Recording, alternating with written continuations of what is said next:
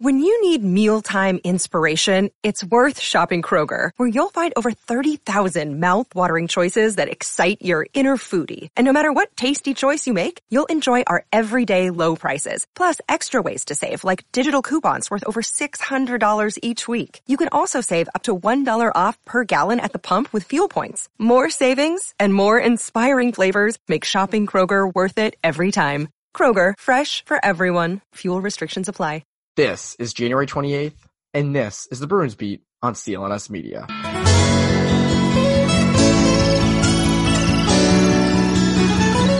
And welcome back to the Bruins Beat on CLNS Media. My name is Evan Marinofsky, and the Bruins are in the middle of their bye week, uh, and they're just coming off the All-Star game. So there's not a lot of new stuff to talk about. The main new thing is David Pastrnak won MVP at the All-Star game. And I think, I actually believe this has a huge impact on his standing in the NHL and where the NHL is trying to put David Pastrnak among the upper echelon of players.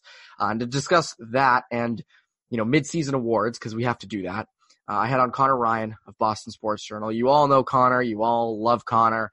Uh, big Bruins guy. You, you, I don't even have to intro him. You know Conor. Boston Sports Journal. I'll say it for the third time. You know him. All right. Uh, and then we actually start. Uh, it's a weird time in the sports world uh, with Kobe Bryant's death. And I just feel like if you have a sports podcast, you have to address it. Um, so we talked about that at the beginning. Um, and I think this is a genuinely great episode. I hope you guys enjoy it just as much. And without further ado, here's my conversation with Conor Ryan.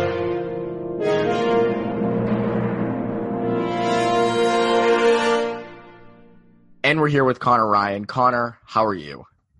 I'm doing well, Evan. How are you doing? I'm doing well. Uh, I, you know, again, uh, I said this to you before we started recording. Uh, this is a Bruins podcast, as many of you uh, know pretty well. It's Bruins. Um, but the Kobe Bryant news uh, is so big. I mean, you know, this death uh, that has happened. I mean, he was just such a global icon, and, and, and now he's just gone in the blink of an eye. And it feels weird to have a, a podcast on any sport and not mention it the day after, because this is recorded, as you guys know, on a Monday. So it feels weird to sit here and just talk about all this Bruin stuff and not at least address the Kobe Bryant news. Um, neither of us covered Kobe ever. I don't think you ever did. No. Uh, you didn't have any job covering the Lakers. We're both pretty yeah. young, so neither of us unfortunately got to cover him. I only saw him play once in person. I went to, I have cousins out in Laguna Beach. Um, they took me to a Laker game in 2012. I saw Kobe play uh, with the Dwight Howard team, the Steve Nash team, the whole debacle. Know, but, he know was supposed to go to the NBA Finals. That team was supposed to be the, the you know the future of the NBA. It lasted like a year, but uh, to he was a cult figure out there, and I think he is everywhere. I mean, I just think you know the loss of him is so big, and I mean, I don't know. I mean, I was saying this to my friends yesterday. I don't know if we've had a death this shocking and this big. I don't mean to rank people, but since maybe like Michael Jackson, I mean, this was huge and it just hit so close to home. I mean, you know, his daughter was on board too. I mean, just sort of your initial thoughts on everything. Yeah, I mean, obviously, I'm not breaking any ground with just I mean the fact that it was a tragedy, and with everyone involved in it, I think it was what a total of nine people involved in the helicopter crash. So I mean, there's so many people who are obviously very close to you know you know close to that family that are obviously feeling the loss, as you said with Kobe and, and his daughter, who seemed like she was, you know, just a, a really promising kind of. Everyone said she was kind of the mold of him in terms of how she was on the basketball court. So I mean, there's just so many layers to this tragedy. And I mean, as you said, you know, it's a hockey podcast you're running, but I think the thing with Kobe is he kind of transcended so many different sports and the appeal for him. I mean, you look at, you know, growing up, you always had people talking about Bird and Magic and you know, we're in that generation where I think we kind of more or less just miss Jordan. Like I, I remember more Jordan like you know, the the Wizards Jordan, which I don't think anyone wants to remember that. So, I mean, when Kobe was kind of getting big was I think when a lot of us were kind of growing up, and you know, I think I mean you even see it around multiple sports. I mean, you had obviously the NBA had all their tributes, but uh, you know, Neymar had a, a tribute for his game over in Paris. Um, you had a few Bruins players tweet about it. A few of them on Instagram had pictures of Kobe Bryant. I mean, I think he's just a guy that, as you said, kind of transcended, you know, all bunch of different sports. And, you know, even with, you know, what he did on the basketball court, I think he was just a guy that, you know, had so many highlights. And I think just overall his, you know, the aura around a guy like him and, he's a guy who, when you, you think of him, you know, you think of just, you know, his accomplishments on the court, but, you know, a guy who, you know, is kind of the poster child for, you know, competitiveness, you know, dedication, you know, will. I mean, it's one of those things where it's like, you know, you, you, you play sports growing up and you always have the, you know, coaches telling you, you know, dedicate yourself to the game, you know, you know, keep on working at it. And you hear those things and you know, it's like, you know, the stuff you should be doing, but you're okay, okay, I, you know, I, I, do that. Kobe was like the embodiment of like what those kind of things were. Like, I mean, when he like, you know, refused to lose a game, like, you know, you were in trouble. Like, you, how many times have you seen him just walk down and just take over a game, like on a, on his own will? Like, so I mean, even if it was a different sport or anything like that, um, you know, it's just obviously shocking. Um, it's a tragedy with how many people were involved in it. Um, obviously with him and his family. Um, it's just a, a, a dark day for sports in general. Like I can't really equate it to something in my lifetime in terms of just you know the how sudden it was, you know, the the person, you know, the people involved, stuff like that. I mean, it's just all around just a horrible situation. Yeah, I mean, there's been nothing like this, and and with someone as big as him, I mean, uh, you know, as we've said so many times, he's a global icon. I mean, just you know, whether it be in China or Italy or you know here in America, just an absolute icon and the embodiment of competitiveness. I mean, you know, the Mamba mentality, you know, is no joke. I mean, uh, you know, and, and, we're reading, you know, so many stories coming out now from be- people who covered him throughout his entire career, people who knew him, players, you know, how competitive he was.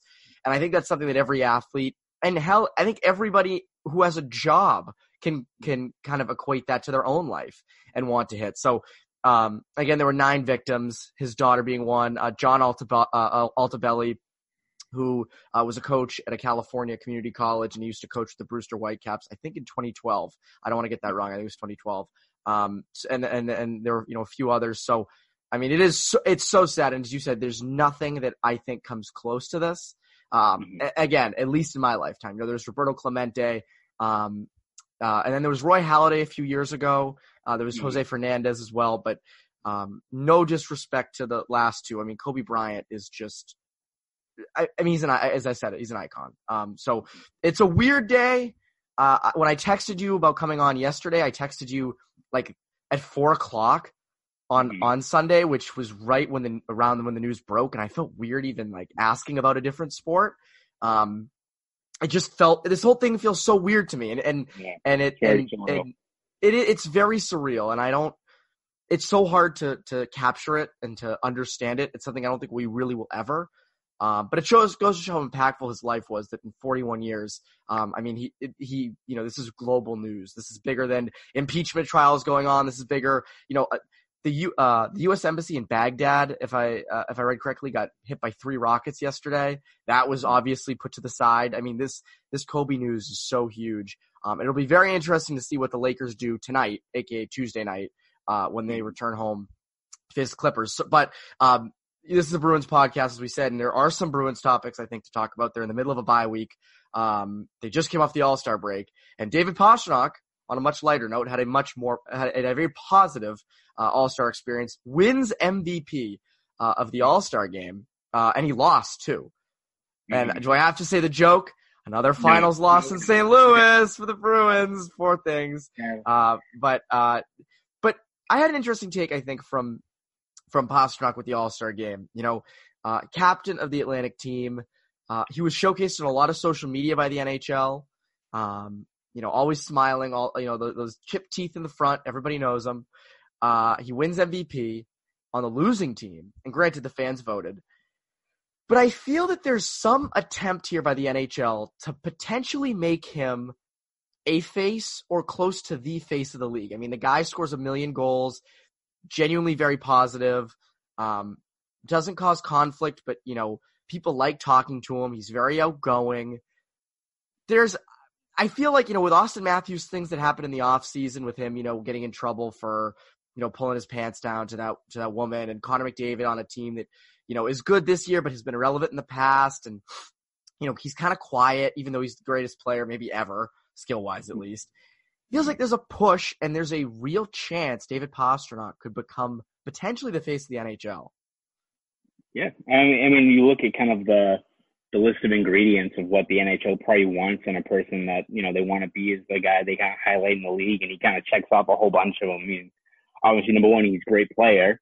Uh, two, it's not like he's a guy who's you know not to like besmirch you know uh, guy like Joe Thornton who's a legit superstar player, obviously, but like a guy who's you know has 19 goals and like 80 assists. Like they'd rather have you know the NHL wants to market a guy who's gonna hit the 50 goal mark, you know, year in year out, which is very much what David Pastrnak, you know, is on pace to do this year, and again at his age should be doing for a long, long time. Um, then you again you look at his kind of personality, and he's a gregarious guy, a fun-loving guy who also uh, you know is pretty humble though. You know, he comes from you know background where he said you know it was just hockey, and that's just kind of all he knew growing up um, over in the Czech Republic, and it's something that he tries to you know not take these kind of things for granted. So he's a guy he's easy to root for. Um, again, always has a smile on his face. So I think when you compare him to maybe a few of the other guys who are vying for kind of that role as the new kind of poster boy of the NHL, as you said, I mean, Connor McDavid is Connor McDavid, but he's not really the most, you know, uh, engaging, I guess maybe personality or the, the most infectious, I would say, because I think you can kind of draw the same parallels with maybe, you know, back when it was, you know, the early days of Crosby and Ovechkin and they were kind of going back and forth and you know, Crosby was a little bit more of a, a muted personality compared to a guy like Ovechkin, who is more of the flashy goal scoring guy, a guy a little bit more outspoken, a little bit more energetic. Um, so you can kind of draw the parallels there. Um, and I mean, it makes perfect sense for the NHL, and it seems obviously a lot of these things that Pastrnak, you know, being named Atlantic Division captain, uh, winning MVP, were a lot from the fan voting. So I think that's the biggest indicator that the NHL is noticing, like, hey, you know, his brand is really kind of evolving even beyond you know, Boston or, you know, just like within the New England, you know, area that he's a guy that's on a lot of people's radars. I'm sure, you know, having that cup run helped a lot too. But I mean, he's a guy who I think everyone knows has established himself as one of the best goal scorers in the NHL. So, um, and again, if he keeps on doing what he's doing this year, where he, you know, passes 50 goals, flirts with 60 goals, I mean, he's right on his way to being, you know, like a top five you know, a guy that even, you know, casual fans, I think, would get to start, you know, start knowing. I think everyone knows the Ovechkins and the McDavids and Crosby, but like he's elevating himself above that kind of that, that lower tier to being one of these household names, which, I mean, you know, as, as I said, you know, he's got all the ingredients for it. Like he, if this guy deserving of getting that title, it'd be a guy like him.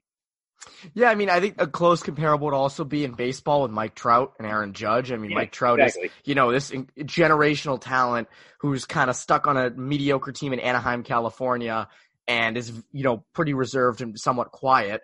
Aaron Judge hits just, you know, 50 home runs, you know, per year, no problem. I mean, granted, he's like, what, two years in, so that could fall off. Who knows? But he's hit, just hits a ton of home runs, plays in New York City for the, you know, the New York Yankees you know, that gets the attention. Same with Pastrnak. I mean, the guy just scores goals.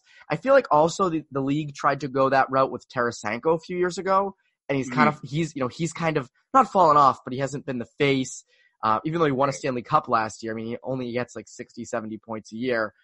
You know, kind of. He's also a smaller market too, which plays into exactly. It. If Pasta is, you know, scoring 50 goals a year for the Dallas Stars, you know, I don't think it's even if it, Dallas is a big market, it's not a hockey market. It's not something that people are people are tuning in. You know, you have him going up against you know teams with other big markets like Toronto or Montreal or New York or all those things like that. I think it you know plays a lot more into the NHL's favor to market a guy like him who's with an original six club. Yeah, I, I think there's just, as you said, the perfect words ingredients. He has every ingredient to be that. I would not be surprised to see him on the cover of NHL 21 next year or in the coming years because he's kind of that type of personality, you know, good mm-hmm. with you know, just a, as you said, just a goal scorer. Um, mm-hmm. and someone who's exciting, who's fun to root for. Um, so I could absolutely totally see a guy like him becoming the face, which I don't know if we could have seen that a few years ago. I don't think we could have ever anticipated he made this jump as quickly as he did. I feel like we always expected him to be, you know, a first line right winger, but not, you know, in the top echelon of NHL players. And now here he is. I mean, All Star Game MVP.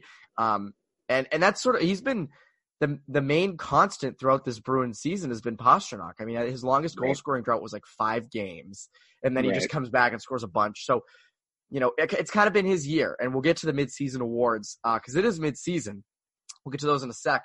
Uh, Conor, I first want to talk to you a little bit uh, about my friends at BetOnline.ag, and I think you're gonna. There's some questions here that I think you'll like because uh, still there's still more than a week, or it's a little less than a week before the Super Bowl, uh, but there's still a ton of wagering you can do uh, for this week. First question: How long will the national anthem go? That's a big question. A lot of people have. I say, say it flirts with like two to three minutes. What about you? Who's uh, who's singing it? I see this thing. I don't know who's singing it. This. That's I, I think that's the the whole thing you have to, to base it on because you have people who you know are just gonna like really go for it and go for like three minutes, regardless of who it's gonna be. I'm gonna say I'm so like unenthused by this Super Bowl now that like I really don't even know how to like size of anything with it. I'm gonna do I'm gonna do over three minutes, just over three minutes. This is gonna be a long drawn out one, like like how this whole week's gonna be with people praising Patrick Mahomes. It's gonna be all drawn out.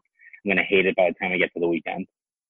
Uh, so I just read this on Bleacher Report. Demi Lovato will perform the national anthem before the 2020 Super Bowl. Uh, I actually watched the Grammys on Sunday night, uh, and she did have a, you know, it was a, a longer song, I guess. I don't, I don't know how to compare it to the anthem. This is all I know. I'm just trying to analyze as best I can.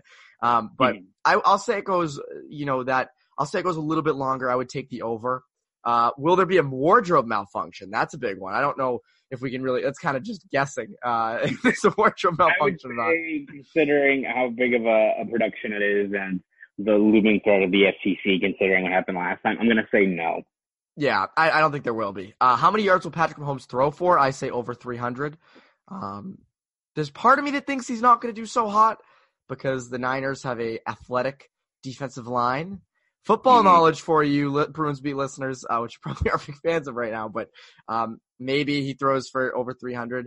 Uh, there are literally hundreds of props to bet on before the game even starts, which makes it fun. I mean, that makes the game again. The Patriots aren't in it. If you want to make the game fun and you want to be engaged in it, make these little prop bets. They're not a lot, and they make the game just a little bit more fun and easy money to win if you get them.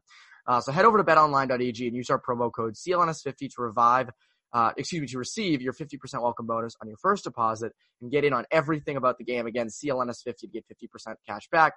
Bring the playoffs home with our exclusive sportsbook partner, Bet Online. All right. So uh, you can't bet on these midseason awards, uh, but we'll still discuss them.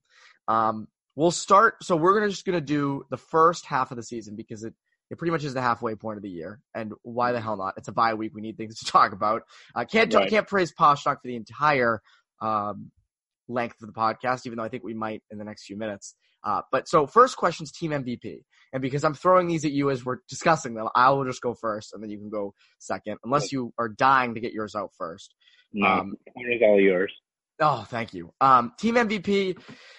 I tried to think outside the box on this. I really did, and some of the others I am gonna on. But the uh, team MVP, as we said, it's got to be Pastrnak. I mean, if you have it, you know, uh, just consistent, goal scoring a ton. Uh, with even with Bergeron going down at certain parts, he's still been so consistent scoring. It has to be, in my opinion, David Pastrnak. What would you say your answer would be? Yeah, I'd probably say Pastrnak too. I think you know runners up um, is obviously Tuukka Rask, who you know I think every year you kind of expect you know that that kind of mid-season or early season dip. It's kind of been the case over the last you know three four years especially, and he really hasn't hit that this year. And for a guy coming off you know a short summer and obviously kind of the, the struggles that Halak is kind of run into lately. You expect maybe a heavier workload, which I think he's still on pace for a little bit heavier than I think they probably want.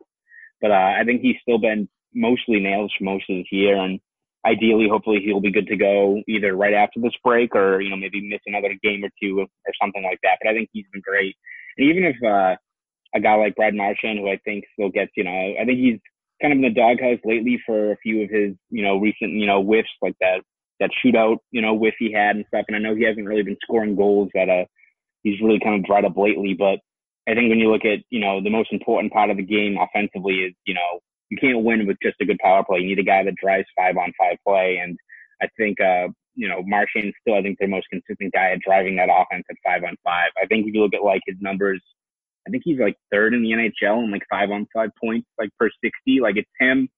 And then right above him is like Artemi Panarin and Nathan MacKinnon. Like even if, you know, he's not scoring these goals, you know, he's the guy who's, you know, helping, you know, establishing possession in the O zone. He's the guy who's able to fight off two or three, you know, opposing skaters, check the puck. Like he does all those little things that, you know, contribute that lead to those sequences that lead to five on five goals and offense. So I think even, you know, if he's in this little bit of a cold streak, I mean, he's still on what? He's still on pace for another 100 point season. So I still think he's a guy you have to look at as, you know, even if he's not scoring goals, he's doing the things to contribute to offense. So I think Marchand's right up there too. Yeah, I agree with that. Professional Hockey Writers Association, I guess, did these midseason awards. Um, and for the Hart Trophy midseason, uh, number one, McDavid. Number two, MacKinnon, Number three, David Pastrnak. So yeah, I think he's been the team MVP thus far, but Marchand not too far behind, and neither is Rask. I mean, you know, he splits time with Halak here and there, but I mean, we all kind of expected that early season dip as he has had mm-hmm. a lot in the past uh, few years. Um, and this year, that wasn't there. Played great. Uh, so now we get into the more fun questions that aren't so concrete. Uh, biggest surprise and biggest disappointment. Um, we'll go surprise first. My biggest surprise is how commanding they've grasped first place. Um, and that kind of comes from both sides. Like um, their play, the second half of the first half, which is like put your mind in a pretzel for a second. But for the, mm-hmm. for their play for a lot of that, I didn't think they played like they, they didn't play for like a first place team for a lot of that. Um, mm-hmm. and they stayed in first place, and that's due to the Lightning's late surge and the Leafs kind of struggling to find their their ground. I mean, the fact that the Leafs imploded at one point and fired Mike Babcock, I mean, nobody could have seen that coming. Uh, so mm-hmm. I think mm-hmm. that was that's sort of been the biggest surprise thus far of the year is the Bruins grasp on first, even though they're not really playing to it, and the guys under them aren't really doing much either. They're starting to. Uh, they have an mm-hmm. eight point lead still. Even so, I mean, eight point lead last year would have been unheard of. Um, right. But they've had it for pretty much the entire season. Uh, Conor Ryan, what would you say your biggest surprise this season's been? I mean, I think you you obviously have a good one there. I think from maybe from a player perspective, I would say um, just you know I think Brandon Carlo's you know continued growth of his game has been the thing that I think has stood out the most to me. You know, I think everyone kind of knows what his bread and butter is, and you know he's a stay-at-home kind of lockdown defenseman. But I think even in that area, he's gotten so much better. Even you know, look at what he did last year, and um, you know, I think he's become like a legitimate shutdown option. I mean, when you see, especially when they put him with Chara on one deep pairing, like I think they've been skating together for like a hundred minutes this year, and like they only let up like one goal. Like they're a legitimate, like bona fide shutdown option, and you're seeing his offense come along a little bit more, which is great. Um, you know, he's benefiting with getting a little bit, you know, a few more minutes with like the Bergeron line, which helps out. But I think just his overall evolution to being a guy that you can trust to play 24, 25 minutes a night and really, you know, limit the opposing scoring chances has been huge. Um, he's one guy. And then I also, like, as a small one, I think, uh, people have been impressed with Bjork and how he's done this year in terms of, you know, you didn't really know what to expect after two season ending, you know, shoulder injuries, which are obviously a whole lot of nasty.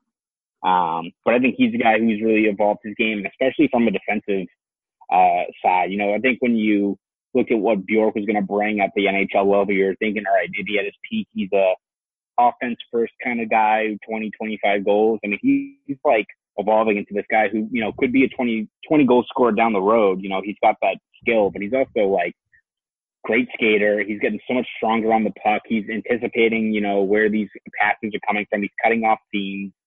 You know, uh, Cassidy's trusted him on PK duties at times. Um, and you're looking at like the numbers when he's out there, like a lot of opposing scoring just dry up when he's out there. So look down the line, even like later on this year, if you get, you know, a, a top six winger and you're able to put a guy like Bjork with a guy like Coyle um, on a line together, like that line, put him with Heinen, th- those crew could be like a defensive buzzsaw where like, all right, any offense you have is crazy because nothing's going to get by them otherwise. Like I think Bjork's evolution in that area has been something that I don't think a lot of people really saw coming. Again, if you saw Bjork having 15 goals this year, you'd be like, great. You know, you you take kind of the good, the bad with the guy who's learning the game up at the NHL level. But I think his defensive plays really stood out. And also, again, as you mentioned, if he was on that third line, you know, getting the favorable matchups, Coyle exactly. benefited a lot from that last year, and I think a guy like Bjork would also benefit a lot from from that this year. Um, also, another uh, candidate for biggest surprise, and it's not that big, but and it's kind of something we've been saying for a couple of years now. Chara at 42 years old is mm-hmm. still, you know, getting top line minutes and mm-hmm. he's doing a solid job of it. I think that's also another little solid surprise there for the Bruins. Um, disappointment for me, I would say secondary scoring and sort of the back half, uh, of the, uh, of the offense. So, you know, Jake DeBrusk to me has some more to give. Uh, he's, you know, he gets hot for stretches, but you gotta he's he's got to reach the level where you know he's he's been in the NHL long enough, and Cassie's even said this where you know you need to be that you need to have that consistency. Um, and then also guys like on the fourth line, you know, Kuraly, their production has not been what it was last year. Um, Coyle has been hot and cold in stretches. Uh, he's great, you know, with the puck. He's great defensively. Um, but just the points why the, the, points aren't always there. So for me, it's secondary scoring. That's my biggest disappointment thus far. Yeah. Um, I mean, obviously, I'm going to stick with a lot of people with Brett Ritchie, but like, I also feel like no one really oh God knew what to expect from that. Like, I feel like when that was uh, an option where they mentioned him as a, a, top six option, I think a lot of people were skeptical, so I won't go there. Um, I think the one that kind of sticks out to me, there's a few guys, obviously, as you said, DeBrusk, which, again, if he keeps up kind of the pace he's on right now, he's going to end up with like 27 goals and like maybe 50 points. So like on paper, it looks great. But again, he's got to get that more consistent kind of output. You can't have these kind of 30 games of so-so play and then 10 games being on fire. You know, I think they'd rather have it be a more consistent kind of, you know, stretch, um, in terms of what he can kind of bring. Cause when he's going, you see how much it helps that second line, a, guy like Krejci or Coyle when he's really rolling. Um, I would say in general, I'd probably say the, the fourth line's been something that I think you know, they've been one of the best kind of groups of the last couple of years. Maybe the expectations are just higher, but I think you see in those those games where um, you know, they're really locked in and Kuraly's, you know, operating you know, the F three and Wagner's hitting everything he sees and getting these quality looks on net. Um, you know, Nordstrom's blocking shots. Like when they're really rolling and really impacting the game, I think the domino effect is so so great that you know it helps so many other lines. They kind of build off that momentum. Um, I mean, you saw last year in the playoffs when they really kind of caught fire and, um, you know, you can make the case that like guys like Nordstrom and, uh, Kuraly were some of the better guys, you know, in like the Stanley Cup final, which you're not going to win most finals if they're your best players. But again, when they're contributing and playing either as advertised or above, you know, what you expect from them, it makes that whole rest of that lineup so much more dangerous when you can kind of build off that momentum. So I think it seems like they're turning the corner lately. You're seeing more of these more encouraging games over the last, you know, couple of weeks. But I think getting them into more of a groove, consistency, uh, is going to be huge for the Bruins. Hopefully they can kind of get to that, back to that level they were at last year. Yeah, and you and and Cassidy also mentioned recently more internal competition with those lines. I mean, we're seeing Anton mm-hmm. Get called up. Uh, we're seeing Nordstrom be healthy scratched. Uh, you know, Chris Wagner had a game recently. I struck. I forget who it was against. He didn't even have a point. I think it might have been against Winnipeg. Uh, didn't even mm-hmm. have a point, but he was so impactful in the game where he like hit everything had moved and he had like it was credited for one hit and he had like seven shots on goal like in ten minutes or something. It was it was nuts. Yes. It was absurd. So they're starting to get in the groove, but for me, the first ha- uh, for the first half of the season, the biggest disappointment would probably be uh, the secondary scoring. Also, a uh, guy like David Backes, it's not even that he's been a disappointment; his situation has been so disappointing. Um, that's uh, that day was really like hearing that. I mean, you kind of like if it wasn't for you, I don't know if I would ever heard of the Backes news because we were sitting there at practice and you just kind of sh- slid your phone over with the news on it. I was like, thank you for showing me this because it probably would have taken a few minutes for me to get to it. But, um, I, it, it's, it's so unfortunate and, and I've discussed it here and we're not going to get too into it, but it's so sad sort of how he's fallen off and how the game has moved on. And it also shows how good a guy like Chara is. That Chara, you know, is is much older and he's been able to sort of keep up with the league. So um, that's also been disappointing. I don't know if it's disappointment because mm-hmm. none of us really expected David Backes to do much of anything this year. Um, mm-hmm. And now we're sort of waiting. He, he, hasn't played a game in Providence yet, right? No, no. Okay. So that's what I thought. So we're sort of all waiting to see what his next move is. Um, retire again retirement might seem you know attractive but you're also missing out on millions of dollars. So no one really knows what's going to happen with that. Um so biggest moment of the first half. Um obviously it's regular season play. It's not like you know too big. Nothing stands out that much but um one thing that stood out to me was it was a December 1st game against the Montreal Canadiens Pastrnak was just starting to get the prominence. He had that game on uh, on Black Friday where you know he had the great pass to Krejci. You know he'd just been so so hot, and it was the beginning of guys starting to go after him more and and get more physical with him. And there had been a brawl either earlier in the game or after this happened uh, with Shea Weber. It was like at center ice. Pastrnak was involved. They went after him.